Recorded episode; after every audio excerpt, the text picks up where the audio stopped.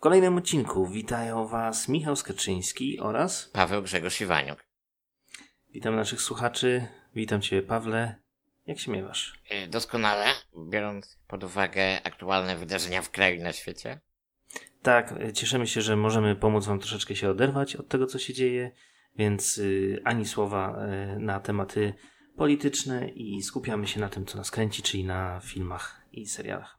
Okej. Nie wiem, czy słyszałeś, Oscar Isaac, znany z Gwiezdnych Wojen jako Paul Damron, może zagrać w serialu produkowanym przez... który ma powstać. Ma być wyprodukowany przez Disney+. Ma zagrać Moon Knighta w ramach MCU. Zastanawiam się, czy taka sytuacja wiąże się z tym, że po Nowej Sadze Gwiezdnych Wojen nie mógł znaleźć pracy i po prostu Disney w ramach tego, że po prostu szukał mu jakiegoś zajęcia, to znalazł. Znaczy wiesz, na pewno ja nie mam raczej wątpliwości co do tego, czy on może, czy nie może znaleźć pracy. Wydaje mi się, że Duna i to, że gra w niej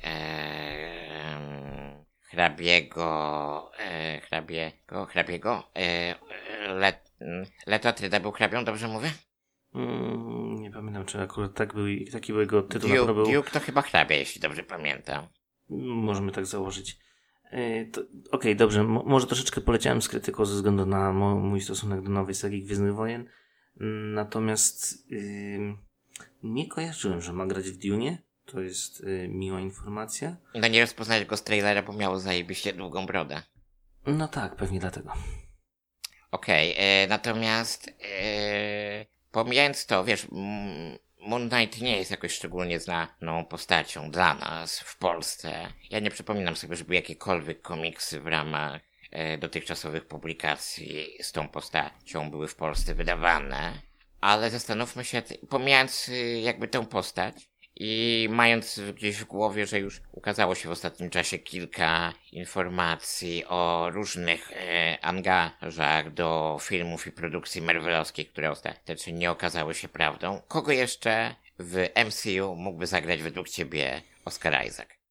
Ale masz na myśli postacie, które się jeszcze nie pojawiły? Oczywiście, czy... tak, oczywiście. Ojejku, wiesz co, obawiam się, że za mało znam uniwersum Marvela komiksowe, żeby wymieniać postacie, których jeszcze nie ma. Mi pasowałby osobiście na Mistera Fantastica z Fantastycznej Czwórki. To już było. Ale nie było w ramach MCU jeszcze. Okej, na tej zasadzie. Tak. Nie wiem, słuchaj, ja ci powiem szczerze, że ostatnio już troszeczkę mam dość takich newsów, bo pojawia się tego strasznie dużo i mam wrażenie, że albo z jednej strony jest to próba zapełniania pustki przez Marvel i po prostu puszczanie tego typu śmieciowych informacji, które mogą się okazać clickbaitami po prostu. I pewnie to, są. Po to, żeby stworzyć wrażenie, że coś się dzieje, że pomimo całej sytuacji, o której nie mówimy wprost, jednak coś się dzieje w tym całym Marvelowym świecie i żeby podtrzymać zaangażowanie fanów. Z jednej strony, rozumiem z poziomu biznesowego, ale jako czytelnika newsów już mnie to troszeczkę irytuje. Z drugiej strony, równie dobrze może to być po prostu badanie rynku i szukanie jakichś potencjalnego feedbacku jeszcze przed feedbackiem. Marvel jest akurat znany z takiego podejścia i wydaje mi się, że bardzo dużo feedbacku tylko było zbierane na potrzeby Spider-Mana. Nie wiem, czy miałeś okazję oglądać Spider-Man Ultimate. Nie. To była animacja zrobiona bardzo humorystycznie, z elementami burzenia czwartej ściany. Świetnie wyszedł odcinek w połączeniu z Deadpoolem. Bardzo fajny. Widziałem, jak wiele pomysłów zostało wykorzystanych.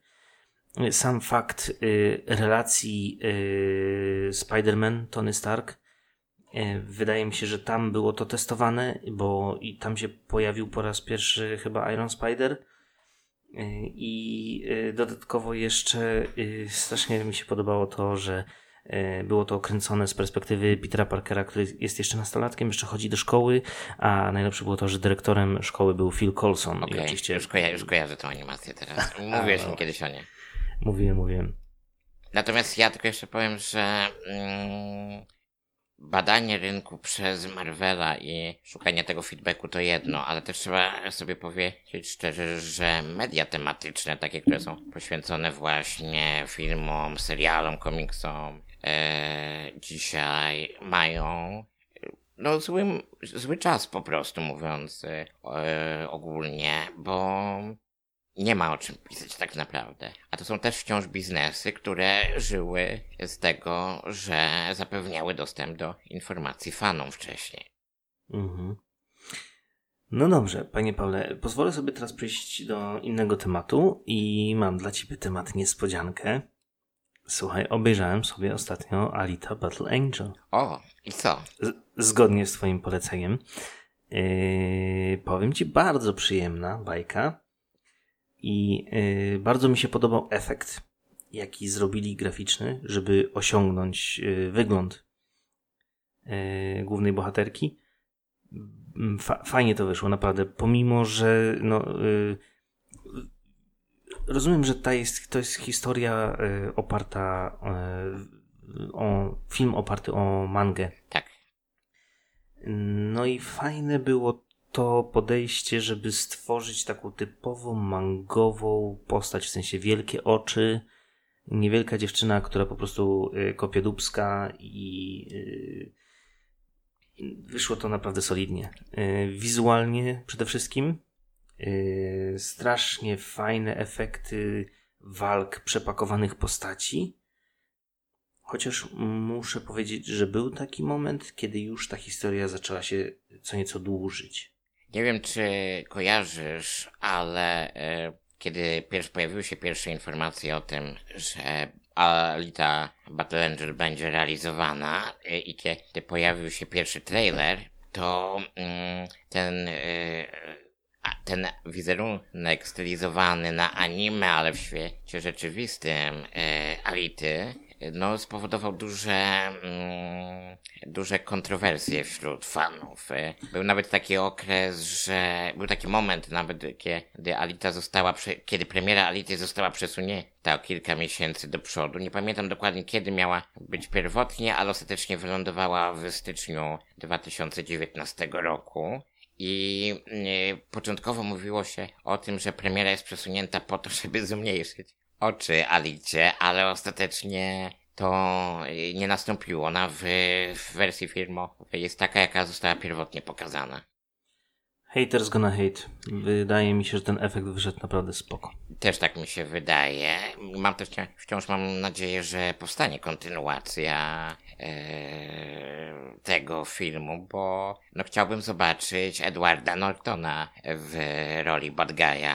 Nie wiem, czy zauważyłeś, ale tam jest jedna ze scen ostatnich w filmie, ostatnia scena w sumie tak naprawdę, w której ona mieczem mierzy w jego stronę, tak? Tak, to ten gość, który tam na górze jest w Zalemie, to jest właśnie Edward Norton. Nie jest wymieniony w napisach, ale to jest on.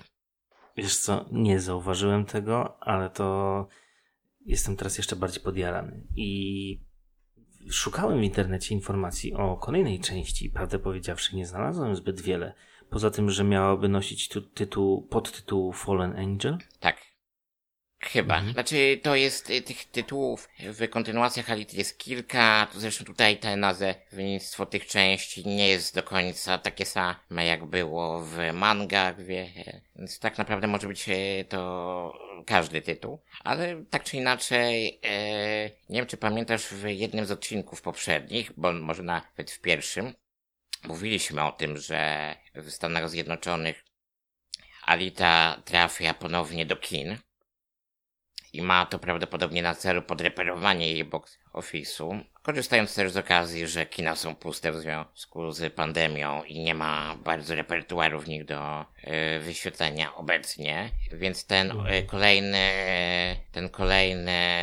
kolejna emisja Ality w kinach może potencjalnie być czymś, co pozwoli jej zdobyć kontynuację. Okej. No trzymam kciuki, żeby się udało, bo chętnie bym zobaczył dalszy ciąg tej historii. Nie wiem, czy słyszałeś, ale Jared Leto powróci jako Joker w serialowej Lidze Sprawiedliwości. Słyszałem i bardzo mnie ta informacja cieszy. Uważam, że Jared Leto miał sporo pecha, jeżeli chodzi o rolę Jokera, bo ja byłem bardzo optymistycznie nastawiony na jego wykonanie. Jestem wielkim fanem tego aktora. Uwielbiam go za Requiem dla snu. Był świetny w Fight Clubie, nawet jeżeli nie miał zbyt dużej roli. To jest naprawdę solidny aktor. Ale pamiętamy go z Fight Clubu, więc to się liczy tak naprawdę. Tak, to fakt. I powiem szczerze, że cieszę się, że będzie miał okazję pokazać coś więcej ze swojego Jokera. Jestem odrobinkę zaskoczony, że się w ogóle zgodził po tym, jak jego Joker został odebrany wcześniej. Myślę, że nie odmówił po prostu Zackowi Snyderowi, dlatego że Zack Snyder go jako wtedy ten showrunner kinowego uniwersum DC, to on go obsadził w roli Jokera, więc myślę, że on też chce dać Zackowi Snyderowi szansę na to, żeby pokazać, co Zack Snyder chciał nam pokazać z kolei jako fanom. Jego interpretacja Jokera też nie była zła, tylko po prostu mam wrażenie, że on zwyczajnie nie miał możliwości rozwinąć skrzydeł. Z Suicide Squad pierwszej części podobno wyleciało sporo materiałów, w którym on pojawiał się jako Joker, więc to też wynikało z... To też jest jedna z przyczyn, dla których my nie zobaczyliśmy tego, co on miał do zaoferowania tak naprawdę. To nawet zresztą po trailerach było widać, że jest wiele scen w trailerach, które nie pojawiły się w ostatecznej wersji filmowej. No i to jest po prostu dziwne, bo niektóre sceny, które zostały pokazane, były dość średnie. No ale Suicide Squad to już jest odrębny temat. Ja się cieszę. Mam nadzieję, że wreszcie Jared Leto będzie miał okazję pokazać, na co go stać. No trzeba też przyznać, że miał dość wysoką poprzeczkę. Jego poprzednikiem był... Heath Ledger oczywiście. Heath Ledger, tak, zaćmienie. I Heath Ledger zostawił bardzo wysoki poziom do nadgonienia. Także no... Znaczy z Heathem Ledgerem nikt nie musi się ścigać, bo jego Joker był nie komiksowy, tylko był jednak Jokerem realistycznym tak naprawdę. Bardziej Joaquin Phoenix musi się z Heathem Ledgerem ścigać niż Jared Leto. Ale widzisz, dzięki temu, że pomiędzy był Jared Leto, to już Phoenix nie jest tak porównywany do Ledgera. To prawda. Może dzięki temu, że teraz ja mam zaćmienie, przypomnij mi, jak się nazywał Batman Nolana? Który powstaje? Nie, chodzi mi o aktora oczywiście. Christian Bale oczywiście. Christian Bale. Może dzięki temu, że pomiędzy Christianem Bale'em a Robertem Pattisonem albo nadal jest w sumie Ben Affleck, to może też dzięki temu Robert Pattison nie będzie porównywany z Christianem Bale'em. Nie, myślę, że będzie porównywany z Edwardem. Z Edwardem, okej. Ale życzę mu jak najlepiej. Spoko. Słyszałeś o tym, że Netflix przygotowuje serial na podstawie Assassin's Creed? Nie słyszałem. Czy jest jeszcze jakaś franczyza, na podstawie której Netflix nie przygotowuje seriali? Wiesz co, nie wiem. I szczerze mówiąc, to nie wiem, czy nawet zerknę na ten Assassin's Creed, bo... A widziałeś tą wersję kinową z Michaelem Fassbenderem? Wiesz co, wydaje mi się, że widziałem i że po prostu wyrzuciłem z pamięci. No ten film nie zdobył jakiejś wielkiej popularności wśród fanów. Mam wśród kolegów osobę, która jest dużym miłośnikiem tej serii. Gier oczywiście. Kogo? Łukasza. Nie wiem, czy ty Łukasza chyba nie kojarzysz, ale jakby już pomijając to.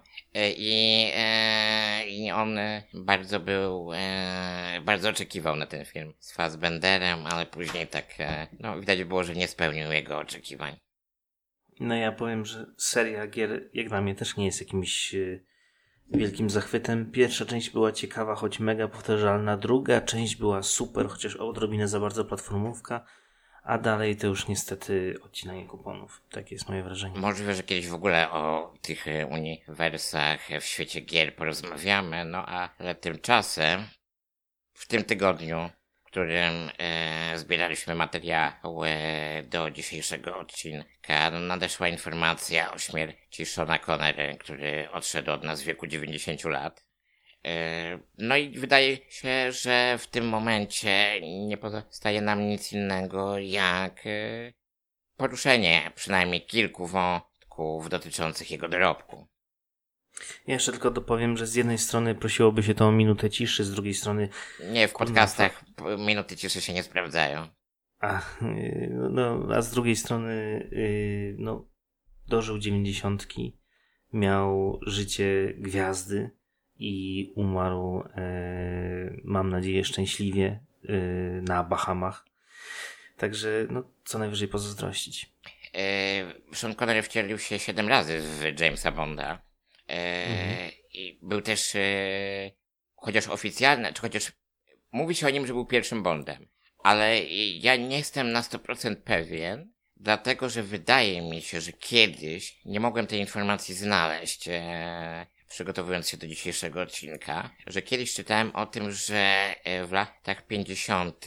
pojawił się jeszcze przed Seanem Connerym jakiś Bond telewizyjny w Wielkiej Brytanii, w jakimś takim jednorazowym, jakiejś takiej jednorazowej produkcji, ale nie mogę tego potwierdzić na 100%. Nic mi na ten temat nie wiadomo. Wiem natomiast, że Sean Connery swoją karierę rozpoczął jeszcze w latach 50. Tak, to prawda. O tak na marginesie pomijając jego karierę aktorską, taka ciekawostka, był wcześniej kulturystą. I o ile dobrze pamiętam, wygrał nawet w Wielkiej Brytanii tytuł Mistera Universe kiedyś. Wow, nie słyszałem o tym. A z takich ciekawostek, o których jeszcze warto powiedzieć, bo jeszcze powiemy sobie kilka słów o jego dorobku filmowym, ale nie wiem, czy wiesz, a może wiesz, bo w sumie jesteśmy nosikiem Władcy Pierścieni, ale to jemu pierwszemu proponowano rolę Gandalfa w Władcy Pierścieni Petera Jacksona.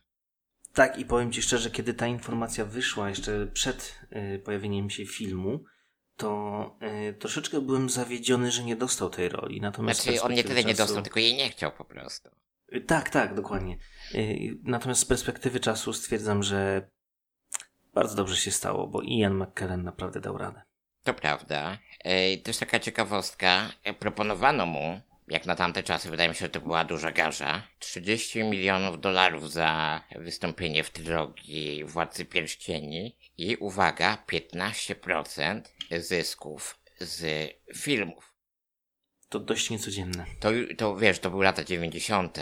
Mówi się o tym, że Robert Downey Jr. zgarnia za każdy występ w filmach Marvela podobne garze zgarniał w ostatnich latach, a w latach 90.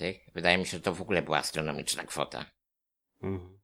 Natomiast z dorobku filmowego Seana Connery warto powiedzieć kilka słów o filmach, w których wystąpił, bo jego rola, jego kariera nie skończyła się na Bondach.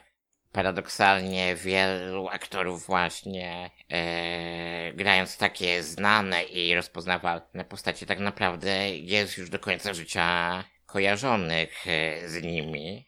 A jemu udało się znaleźć po Bondzie nowe życie aktorskie. Jest jakiś film z Seanem Connerym, który ci przychodzi do głowy poza Bondami jako pierwszy? Jako pierwszy przychodzi mi do głowy Nieśmiertelny. To prawda. On zagrał tam Juana Sancheza, Ramireza. Taka ciekawostka. Ja przez wiele lat byłem przekonany, bo nie czytałem jego biografii, w sensie biografii tej postaci, że to jest że to jest jakiś Hiszpan. A się okazało później, doczytując, że jego postać pochodziła ze starożytnego Egiptu. Na pewno to nie jest film, który się dobrze zestarzał, ale pewien sentyment pozostaje. Jednak klasyka i o tyle, mam wrażenie, że to jest troszeczkę podobnie jak z Alienem. Jest masa filmów, ale dobrych 1 albo 2. A oglądałeś Imię Róży? Tak, oczywiście. A nie masz takiego wrażenia, że on w Imieniu Róży, w wersji filmowej oczywiście, jest troszeczkę jak taki Obi-Wan Kenobi bez Gwiezdnych Wojen? Troszeczkę tak. Nawet rzekłbym, że bardzo. bo pełni tą samą funkcję. No, pada z ręki głównego antagonisty i pełni funkcję nauczyciela dla głównego bohatera, więc można powiedzieć, że to jest bardzo mocna kalka. Moim z kolei ulubionym filmem z Seanem Connerym jest, oczywiście z tych filmów po Bondach, jest Polowanie na Czerwony Październik. To jest taki klasyk przełomu lat 80. i 90. takiego kina zimnej wojny. Ja bym nawet powiedział, jest taka, powiedzmy, nisza kino łodzi podwodnych. Tak. Duża nisza, głęboka można powiedzieć. Dokładnie. Tak, bardzo dobry film i no, niewiele mogę więcej powiedzieć na ten temat. On tutaj też taka ciekawostka w tym filmie, zagrał jednego z operatorów na mostku, polski aktor Krzysztof Janczar. Jest widoczny. Jeśli on, to jest ten aktor, który w Wojnie domowej grał syna głównych bohaterów, więc to taka ciekawostka na marginesie. Ja bym jeszcze chciał kilka słów powiedzieć o ostatnim filmie Seana Connery. To prawda, nie ostatnim w sensie jego całej kariery, ale ostatnim z dużych filmów. To znaczy chciałbym wspomnieć dzisiaj o Lidze Niezwykłych Dżentelmenów. Mhm.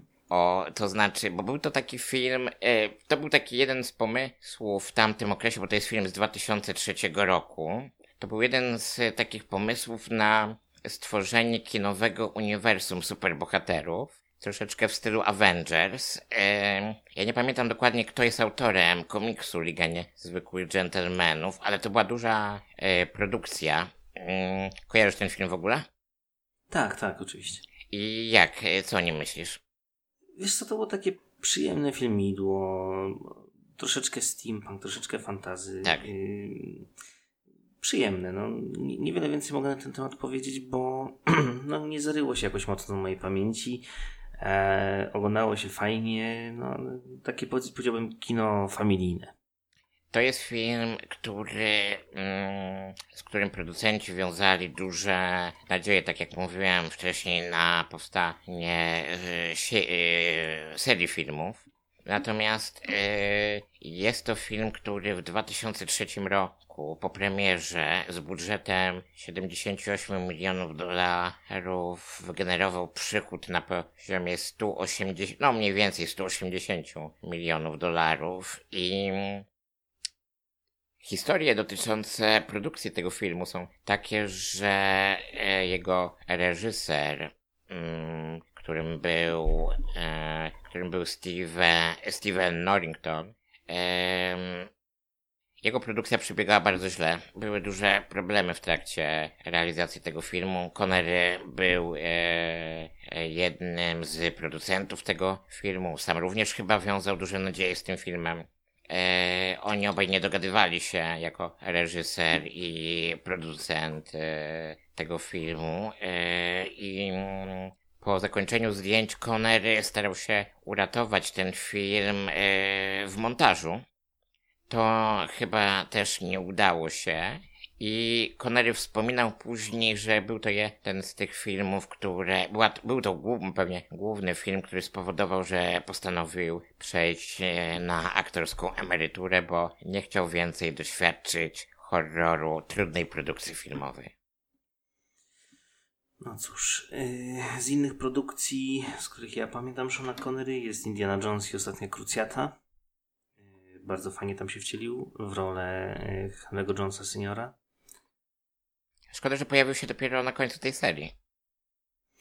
Tak, zgadzam się, ale właśnie mam wrażenie, że są tacy aktorzy, którzy po prostu kiedy dochodzą do pewnego wieku, wpadają w kategorię, w której wreszcie się odnajdują. Nie mówię, że Sean Connery nie odnajdował się wcześniej, chociażby właśnie jako wspomniany James Bond. Natomiast zdecydowanie siwizna nie utrudniła mu karierę. W ogóle też ciekawe jest też to, że on w latach 80. przeszedł taką trochę transformację wizerunkową, dlatego, że nie wiem czy wiesz, ale on jeszcze w latach 80. jeszcze raz zagrał Bonda w filmie, którego teraz nie pamiętam tytułu, to był Bond nakręcony przez inne studio filmowe niż te, które kręciło dotychczasowe Bondy. To się udało zrobić dzięki jakiejś luce licencyjnej w powstaniu tego Bonda. To był film nakręcony, już teraz nie pamiętam dokładnie w którym roku, ale tam jeszcze Sean Connery pojawia się właśnie w tym takim, no może trochę starszym, ale bez brody, bez zarostu i z ciemnymi włosami. I potem już mniej więcej rok później pojawia się jako siwy Sean Connery z brodą, więc przeszedł w pewnym momencie bardzo szybką i wyraźną przemianę wizerunkową. Ja myślę, że temat przemian wizerunkowych różnych aktorów to jest... moglibyśmy temu poświęcić cały odcinek. Mi szczególnie podobało się to w wykonaniu Bruce'a Willisa. Nie wiem, czy pamiętasz Bruce'a Willisa z filmu Ze śmiercią jej do twarzy. Oczywiście. No, jest inny Bruce Willis niż ten, którego znamy ze Szklanej Pułapki. Ten Bond, o którym wspominałem, to jest Bond z 1983 roku i nazywa się Never Say Never, czyli Nigdy nie mów nigdy. I już z kolei 2 lata później w Nieśmiertelnym Connery pojawia się już w tym znanym nam do dnia dzisiejszego wizerunku. Okej, porozmawiajmy w takim razie o Mandalorianie. Przybył i on. Czas najwyższy. Powiem Ci szczerze, Panie Pawle, byłem tak wytęskniony za jakąś nową treścią z Gwiezdnych Wojen, że naprawdę się ucieszyłem w momencie, kiedy pojawił się ten odcinek. Podejrzewam, że wielu słuchaczy może mieć trudności, bo Disney+ nie jest jeszcze w Polsce dostępny oficjalnie, no chyba że korzystasz z VPN-a. To prawda, ja nie korzystam. Natomiast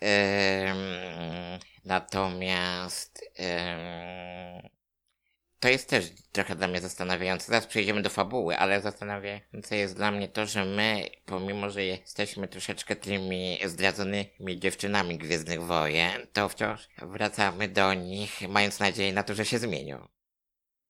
Wiesz co, no bo jest wielu twórców w obrębie tego uniwersum, którzy naprawdę robią solidną robotę i fakt, że w tym serialu rękę przykłada Taika Waititi, że John Favreau też jest tutaj, bym powiedział, modus operandi całego tego projektu.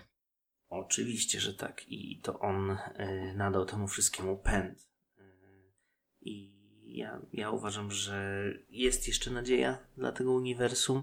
Możemy tylko mieć nadzieję, że wyciągną troszeczkę lekcje ze swoich porażek, których kilka już mieli.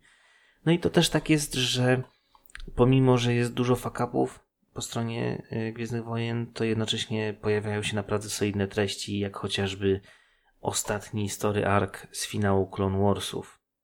No błagam, to było arcydzieło. Przepraszam za powtarzanie się, ale... Nie, warto się powtarzać. Jeśli jest coś, co można pochwalić, to zawsze warto się powtarzać.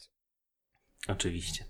No i przyznam Ci szczerze, jak pierwszy raz obejrzałem Mandaloriana, pierwszy odcinek, w sensie. Tak, pierwszy odcinek pierwszego sezonu. Okej. Pierwszego sezonu. Bo strasznie słyszałem dużo głosów zachwytu. Nie byłem jakiś tam mega nastawiony i usłyszałem bardzo dużo poleceń dla tego serialu. Obejrzałem pierwszy odcinek i tak stwierdziłem, taka była moja reakcja początkowa.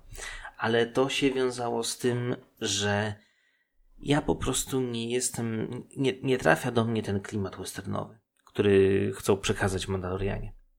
Nie jara mnie to zupełnie.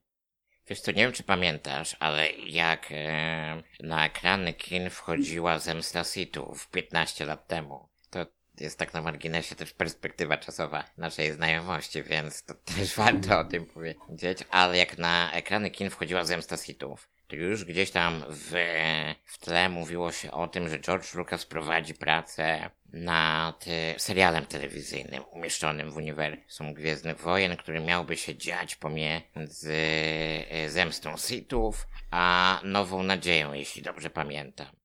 Ten projekt wtedy nigdy nie doszedł do realizacji, tam istniały duże koszty, wyceniono koszty produkcji tamtego serialu na tyle wysokie, że na tamten moment żadna stacja telewizyjna ani żadna jakaś sieć telewizyjna nie była skłonna zainwestować w tamten projekt.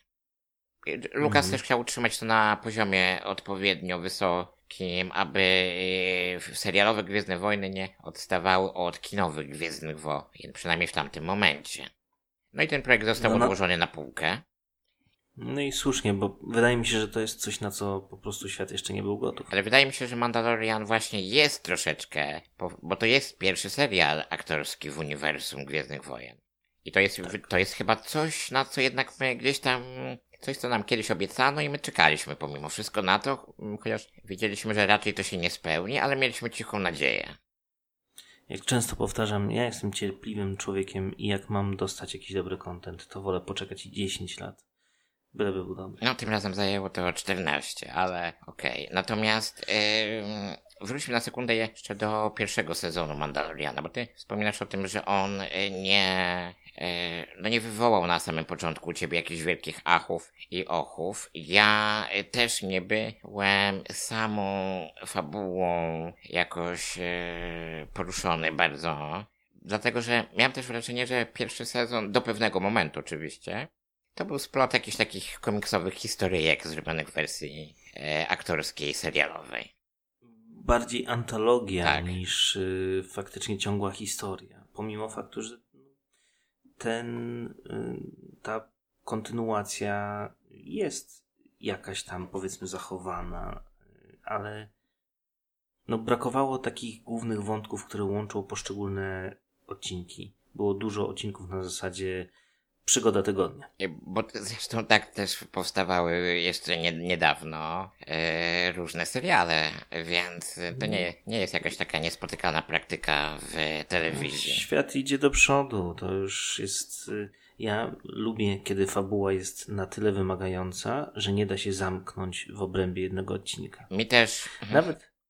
Nawet w przypadku takiego Flasha z DC, mówię teraz o serialu, i nawet tam, pomimo że mieliśmy bardzo jasny, szczególnie w pierwszym sezonie, podział na zasadzie przeciwnik tygodnia, to przynajmniej zawsze była jakaś zajawka. Zawsze na koniec serialu była taka drobinka, która dokładała do tego głównego wątku fabularnego.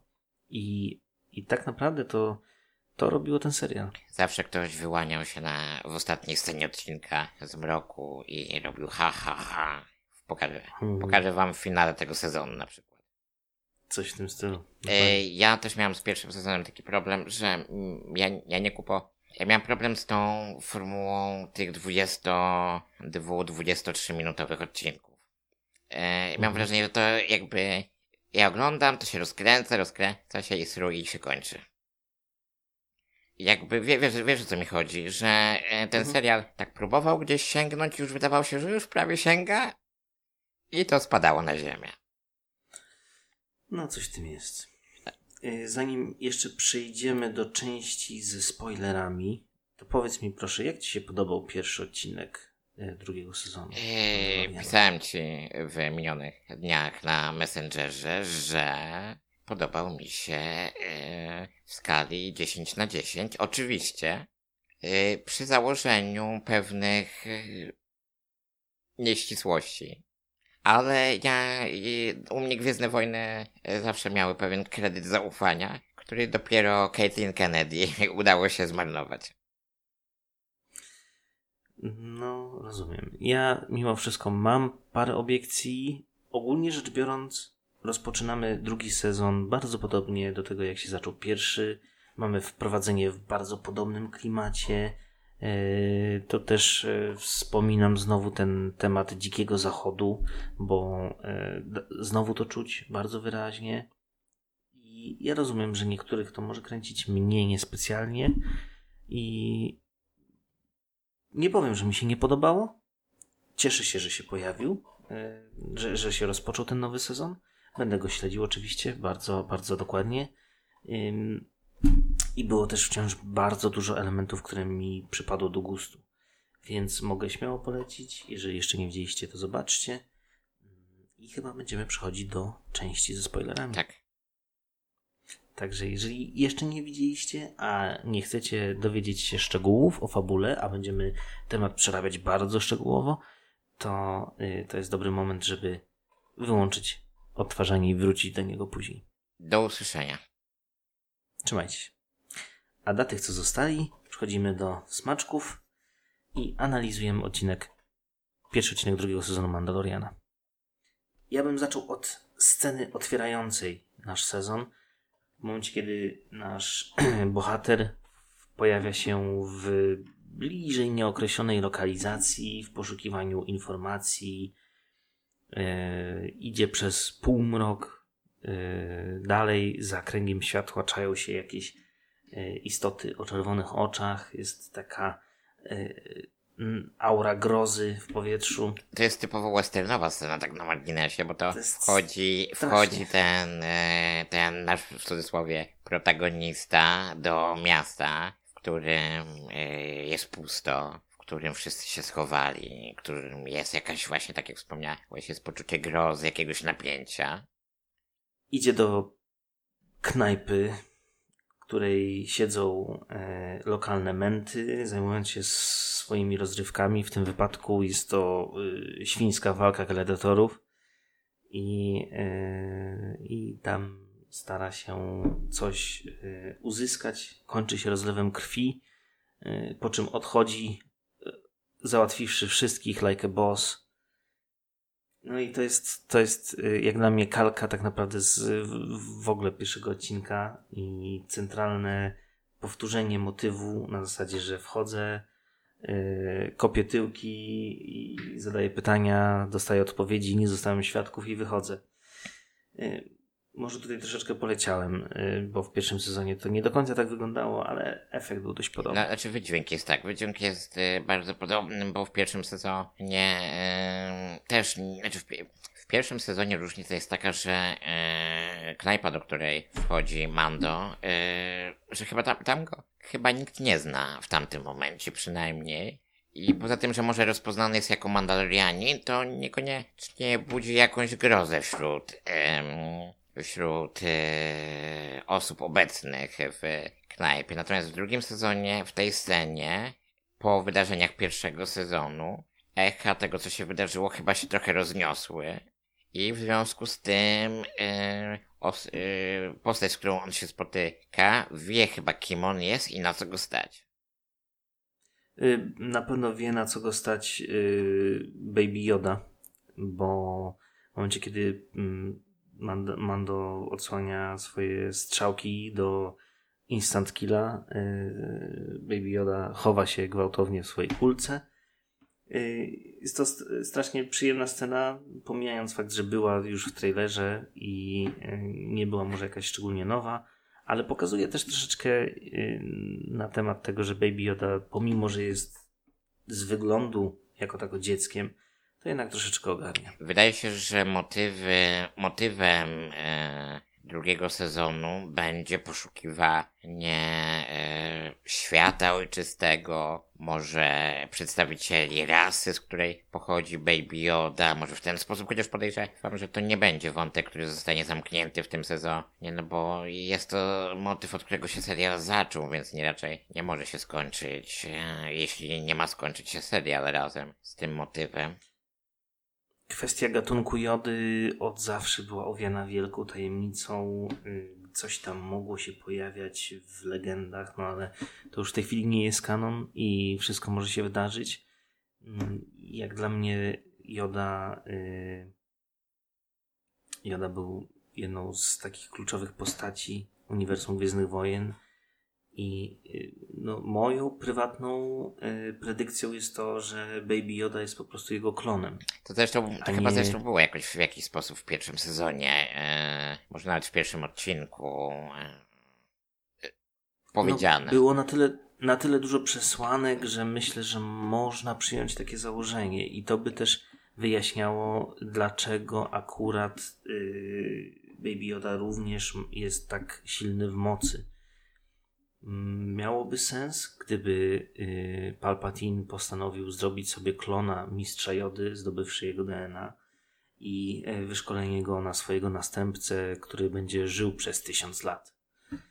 To miałoby to sens. No, w Gwiezdnych Wojnach pojawia się ten motyw filmowy Gwiezdnych Wojnach ostatnio. Również się pojawił motyw poszukiwania przez Palpatina następcy, ale nawet nie w formie następcy takiego, który przejmie po nim schedę, tylko kandydata, którego ciało Palpatin może przejąć, kogoś, kto ma zdolności do ovładania mocą, jest tak zwanym force wielderem.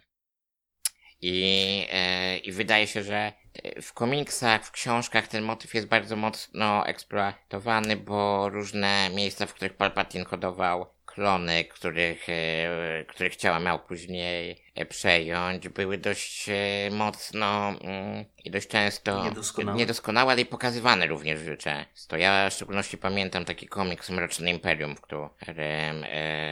w którym ten wątek był dość intensywnie eksploatowany. Mhm. I chyba tak też wyszła historia Rey, że jedyny tak naprawdę klon Palpatina, który miał fizycznie 100% sprawności, nie posiadał takiego połączenia z mocą i to był ojciec Rey. Znaczy, czy on był klonem, czy on był jej ojcem, czy był synem Palpatina? A to już wiesz. A czy Boba Fett jest synem, czy klonem Jango Fetta? Oczywiście, natomiast tutaj wydaje... Okej, ale pamiętam, że tam też był ten, że to chyba nie był klon, to chyba był jednak biologiczne, to było chyba w tradycyjnej formie biologiczne dziecko Palpatina, ale pomijając to, powiedzmy sobie o tym, co się dzieje dalej i co ciekawego czeka w pierwszym odcinku na widzów. Tak, po zdobyciu informacji, których poszukiwał Mando w wspomnianej już lokacji, udał się na Tatooine, ponieważ usłyszał, że tam widziano jednego z przedstawicieli Mandalorian.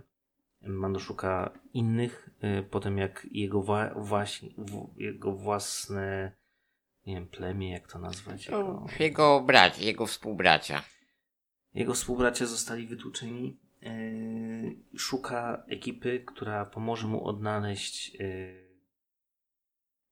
dom dla Baby Jody i trafia w swoich podróżach na kogoś, kto nosi pancerz, który bardzo dobrze znamy i wiadomo było, że Boba Fett, a przynajmniej cokolwiek związanego z nim, ma się pojawić w tym sezonie Mandaloriana. Nie tylko zresztą Boba Fett, ale to zostawmy na kolejne odcinki.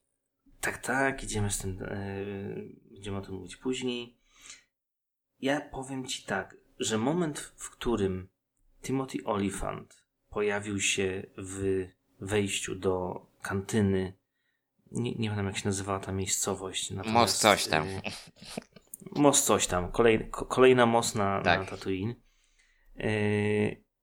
Spojrzawszy na niego, ani przez chwilę nie myślałem, że to jest Boba Fett.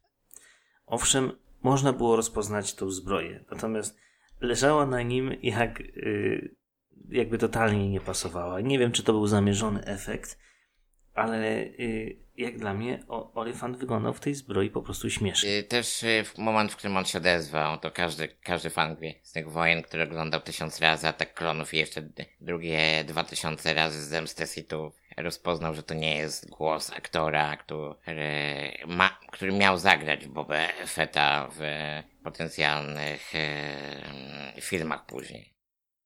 Mhm. Cobb Vanth, bo tak się nazywa postać grana przez Timothy'ego Olyphanta, też nie jest nowa w Uniwersum Gwiezdnych Wojen była książka, w której ta postać się pojawiała. Natomiast z tego, co czytałem, bo o ile samej książki nie miałem okazji przeczytać, to doczytałem się informacji, że jednak te historie postaci odrobinę się różniły w serialu i w książce. Wiesz może z jakiej książki ta postać pochodzi? Wiesz co, nie pamiętam. Ja bym się nie zdziwił, była taka książka kiedyś, opowieści z kantyny Mos Eisley, więc ja bym się nie zdziwił, gdyby to właśnie z tej książki ta postać mogła pochodzić. Aczkolwiek wydaje mi się, słuchaj, że ta książka już jest w nowym kanonie Gwiezdnych Wojen. Bo oni tak wciągają powoli z tamtej starej, z tamtych starych Gwiezdnych Wojen różne rzeczy. Myślę, że jak tak dalej pójdzie, to w końcu i Mary Jade kiedyś spotkamy w tym świecie. Byłoby bardzo miło. To jest postać, której zdecydowanie brakowało. Okej, więc pojawia się szeryf w Mos coś tam i co się dalej dzieje? Sprawdziłem Mos Pelgo. Jak? Jeszcze raz? Mos Pelgo. Mos Pelgo, okej. Mos Pelgo. I ja jeszcze bym chciał tylko dwa słowa o samym aktorze grającym Cobavanta, ponieważ jestem akurat...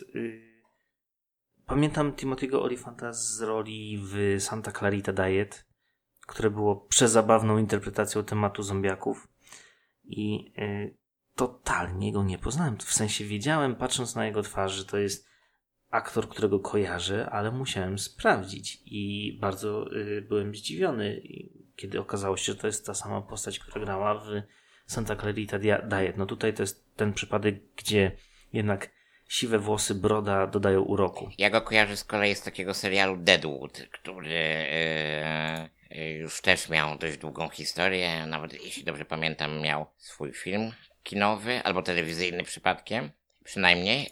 I kojarzę Timothy'ego Olyphanta również z filmu, o którym wielu ludzi próbuje zapomnieć, to znaczy z pierwszej ekranizacji gry Hitman. Okej. To ja na tyle chyba musiałem chcieć zapomnieć, że już zapomniałem, bo wiem, że to kiedyś oglądałem, aczkolwiek... Wiesz, on tam miał ogoloną głowę i brak jakiegokolwiek zarostu na twarzy, więc jego wszelkie cechy charakterystyczne tam były absolutnie niewidoczne. Ale to akurat z plusem dla niego. Jasne. No... Cóż, mamy scenę, w której facet w zbroi Boba Fetta staje naprzeciwko Mandaloriana i Mando stwierdza: nie możesz nosić tej zbroi, oddawaj. Okej, więc jakby wiemy jak ta historia się rozpoczyna, natomiast motywem pierwszego odcinka jest historia wspomnianej przez Michała wioski, może miasteczka, bo to ciężko stwierdzić, jaka to jest struktura organizacyjna na Tatooine, ale motywem tego odcinka jest... wspólna misja Mando oraz wspomnianego szeryfa w celu zabicia smoka Krajat, który zagraża tej wiosce. Wiesz co, ale troszeczkę skaczesz do przodu, bo tu jeszcze jest parę rzeczy, do których ja miałbym uwagi. W przeciwieństwie do ciebie nie oceniam tego odcinka na 10 na 10. Jest tutaj parę elementów, które chciałbym wyciągnąć. Proszę bardzo. Pierwsze to właśnie wspomniane przeze mnie ultimatum Mandaloriana: oddawaj zbroję albo gin. Ale to wiesz, to są takie narzędzia fabularne, które muszą być. Ale właśnie o to chodzi. Dla mnie to było narzędzie fabularne, które nie do końca wpasowywało się w całą atmosferę. No bo to... Czy to naprawdę, że gościu ma zbroję z tego materiału i od razu trzeba go odstrzelić? Wiesz, to, w ogóle cały kształt Mandalorian pokazany w Mandalorianie i ich jakiejś tam mitologii i tak dalej z tym, co widzieliśmy w Clone Warsach, generalnie, powiedzmy sobie szczerze, nie jest zbyt zgodny. No, to fakt. Druga kwestia. Całe origin story Cobavanta. No, wyglądało to mniej więcej w ten sposób, że fajne było to cofnięcie w czasie do pokazania momentu, w którym Imperium upadło, kiedy ludzie się cieszą, że Gwiazda Śmierci została zniszczona, wszyscy są happy. Natomiast no, jako że Tatooine to jest Tatooine i jak pozbędą się jednego Overlorda, to zaraz się znajdzie kolejny. W tym momencie wpadają do knajpy zbiry, które zaczynają losowo strzelać do ludzi. Pomijam te losowe strzelanie. Okej, niech będzie. Cobb-Vanth uciekł. Przy okazji okradł ekipę, która właśnie zabijała ludzi w knajpie i nie zostawiła nikogo na straży swojego majątku.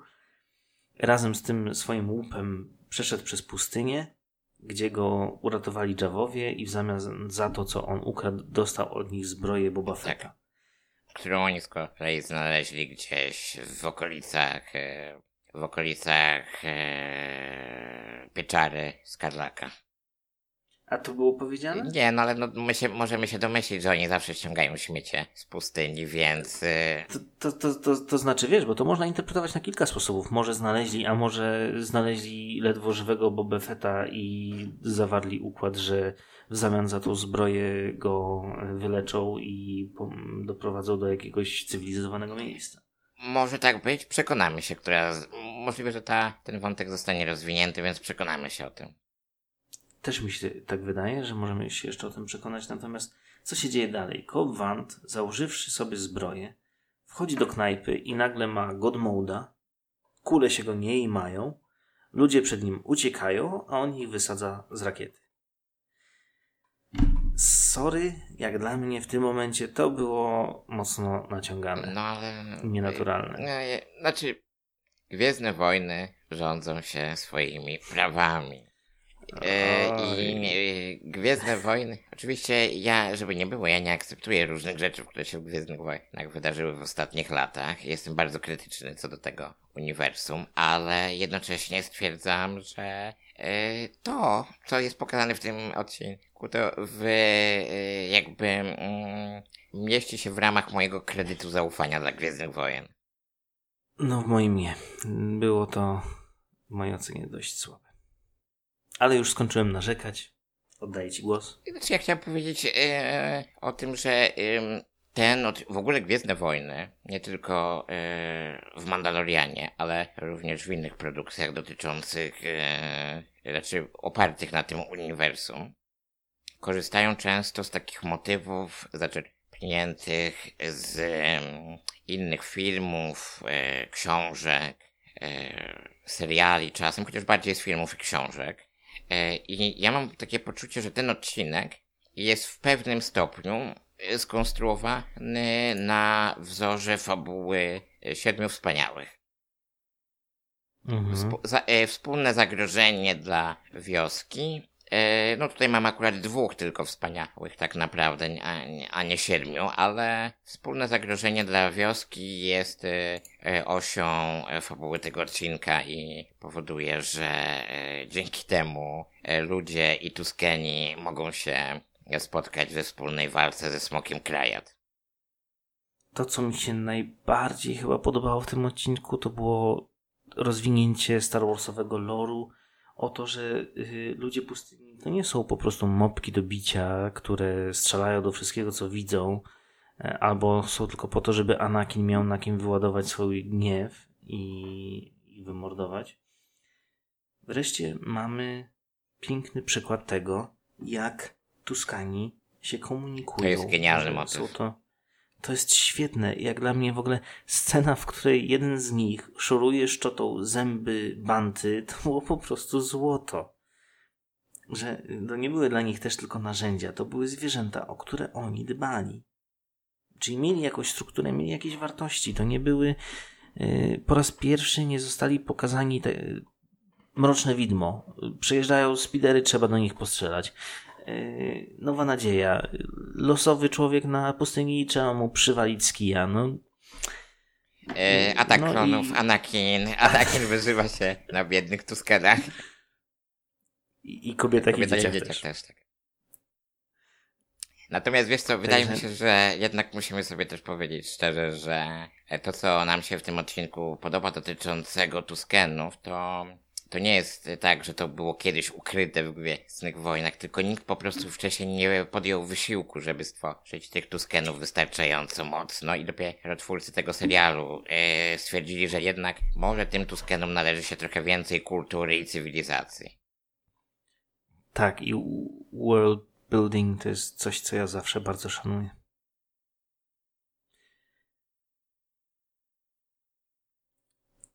Było też bardzo dużo smaczków.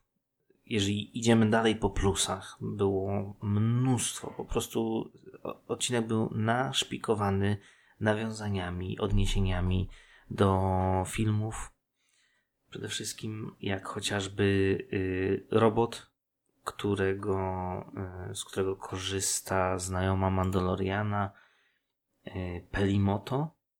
Jeżeli dobrze pamiętam, to była pani postać. Mechanik z, tak z ESPA, jeśli dobrze pamiętam. Tak, i robot, czerwony astromech, którego ona ma u siebie, to jest dokładnie ten sam, który miał być oryginalnie kupiony przez Luke'a Skywalkera zamiast R2D2. Wiemy, że to jest ten sam, chociażby dlatego, że nawet zadbali o takie drobiazgi jak zaznaczenie tego miejsca, w którym miała miejsce usterka w trakcie Nowej Nadziei, kiedy on tam się wziął i zadymił. Widać na jego głowie po prostu miejsce, w którym to się zadziało. Po premierze Mrocznego Widma w Polsce wychodził, dawno temu, 20 lat temu, wychodził taka cykliczna publikacja przez Egmont wydawana pod tytułem Gwiezdne Wojny Comics, gdzie w każdym numerze ukazywały się pojedyncze historyjki z Gwiezdnych Wojen, ale także cykliczne w odcinkach komiksy gwiezdnowojenne. I był taki komiks w jednym z numerów tej publikacji, który był właśnie poświęcony postaci tego robota. Nie był to kanoniczny komiks, nie jest on wciągnięty do kanonu, ale ten komiks opowiadał historię tego robota jako robota Jedi, który właśnie w tamtej scenie w Nowej Nadziei, w której wyjeżdża na spotkanie z Luke'em Skywalkerem, miał wizję przyszłości, w której zobaczył, że jeśli Skywalkerowie kupią jego, właśnie to imperium będzie rosło dalej, nie zostanie zniszczona Gwiazda Śmierci. Bo był robotem Jedi, tak na marginesie, i postanowił dokonać, popełnić samobójstwo po to, żeby R2D2 został wybrany przez Skywalkera i pomógł mu zniszczyć Gwiazdę Śmierci. Cóż za poświęcenie. Natomiast nie jest to kanon w Gwiezdnych Wojnach, ale pamiętam ten komiks dość dobrze i myślę, że w tym konkretnym przypadku warto przytoczyć go na chwilę. Z innych smaczków fajny był też ścigacz, na którym poruszał się szeryf Cobb Vanth, który swoim designem nawiązywał do podracerów. Nawet przypominał oczywiście silnik z ścigacza Anakina z Mrocznego Widma. To na pewno ten sam. Możliwe, ale nie musi być koniecznie ten sam. Natomiast to nie ma aż takiego znaczenia, czy to jest ten sam, czy nie ten sam. Wizualnie ci, którzy mieli rozpoznać go, na pewno go rozpoznali. Na pewno jest to bardzo fajne nawiązanie do klimatu statujnego. Chociaż ja tylko powiem jedną rzecz o tym ścigaczu. Wolałbym, żeby on siedział na tym ścigaczu bardziej w formie tak jak siedzi się na motocyklu niż tak jak siedział w kołysce, bo jednak design... W ogóle Gwiezdne Wojny są pełne pojazdów i statków kosmicznych, które mają absurdalny design. Znaczy, jeżeli o absurdach mowa, to co w tej scenie było dla mnie absurdalne, to to, że oni jadąc obok siebie na maszynach, które wydają straszny huk, to towarzyszy na pewno pęd powietrza, który też nie ułatwia sprawy, prowadzą przyjacielską pogawędkę, nie podnosząc szczególnie głosów i wtedy też właśnie dowiadujemy się origin story Cobba Vantha. Skoro Luke Skywalker mógł w Powrocie Jedi jechać na ścigaczu przez las, to i oni mogą. Ale jechał na ścigaczu przez las, ale jednocześnie nie prowadził leniwej konwersacji. Ale bronił się przed szturmowcami. Mimo wszystko uważam, że to było łatwiejsze do usprawiedliwienia. Okej.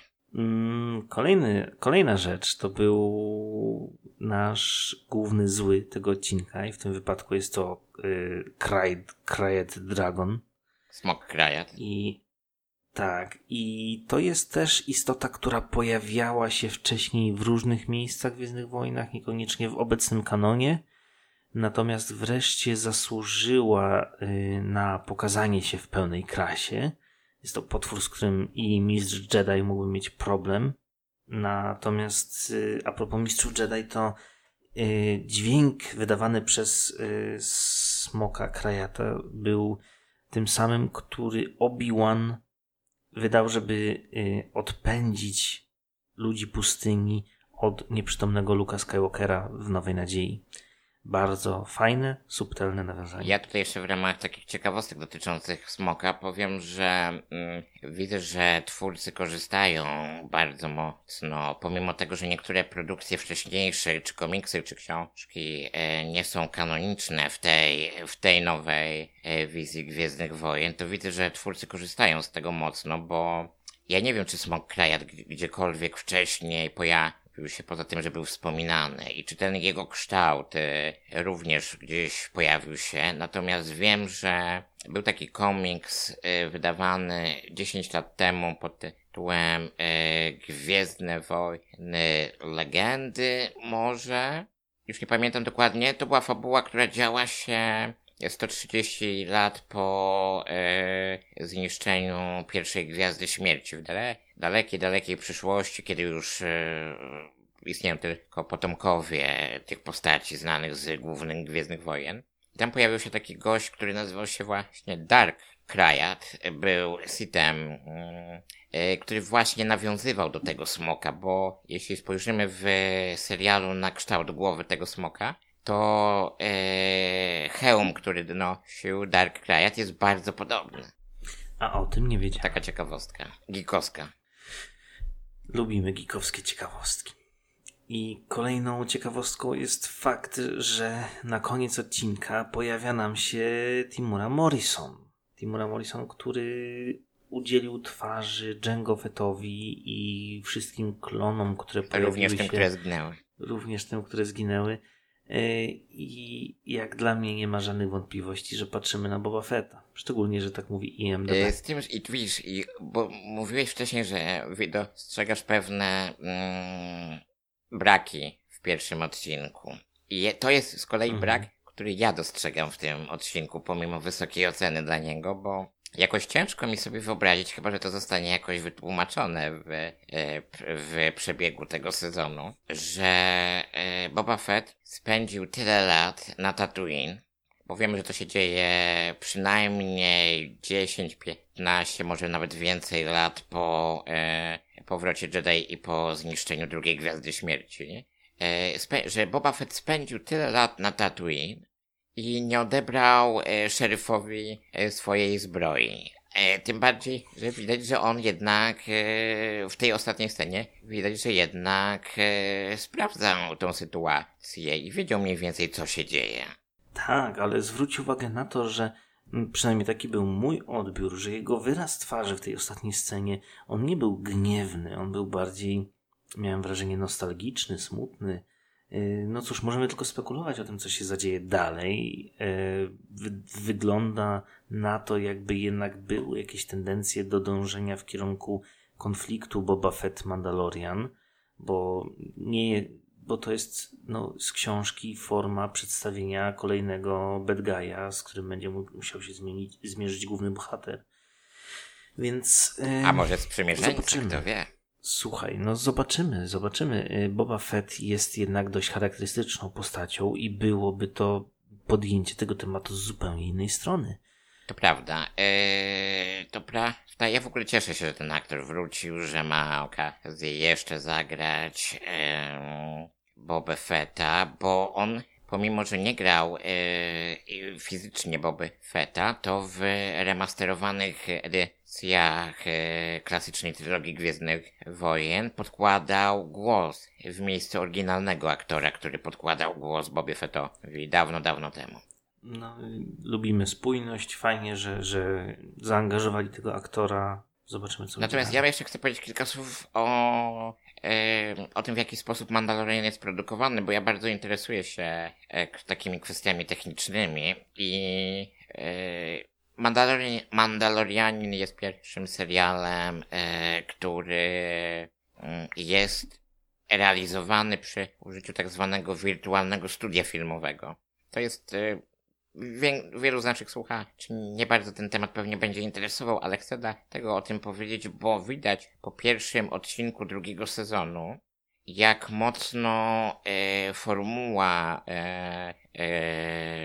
w której ten serial powstaje, została rozwinięta. Zresztą nasze zarzuty dotyczące pierwszego sezonu, jego fabuły, ja mówiłem to kiedyś Michałowi, ale podejrzewam, że fabuła pierwszego sezonu Mandaloriana wynikała, jej kształt wynikał również z tego, że twórcy uczyli się kręcić ten serial właśnie przy użyciu tego wirtualnego studia filmowego i jeszcze pewnie nie wiedziano, w jaki sposób niektóre rzeczy można zrealizować. Natomiast pierwszy odcinek drugiego sezonu już jest dla mnie zrealizowany na poziomie filmu kinowego.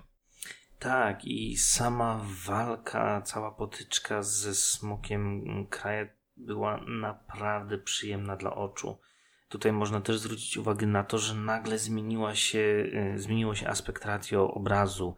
Zniknęły nam te paski czarne na górze i na dole, żeby po prostu zwiększyć wrażenia wizualne. I to jest taktyka, z której korzysta coraz więcej produkcji i fajnie, że Mandalorian też znalazł na to miejsce. To ma służyć też skupianiu uwagi widza na tym, co się dzieje w kadrze. No i tak jak wspomniałem, wizualnie było to bardzo gratyfikujące. Ja w ogóle mam wrażenie, że ten odcinek, i to też jest świadectwo Gwiezdnych Wojen, że ten odcinek wygląda wizualnie lepiej niż Ostatni Jedi. To nie jest... No, nie jest to wysoka poprzeczka. Wiesz, technicznie, fabularnie można zarzucić dużo dla Ostatniego Jedi'a.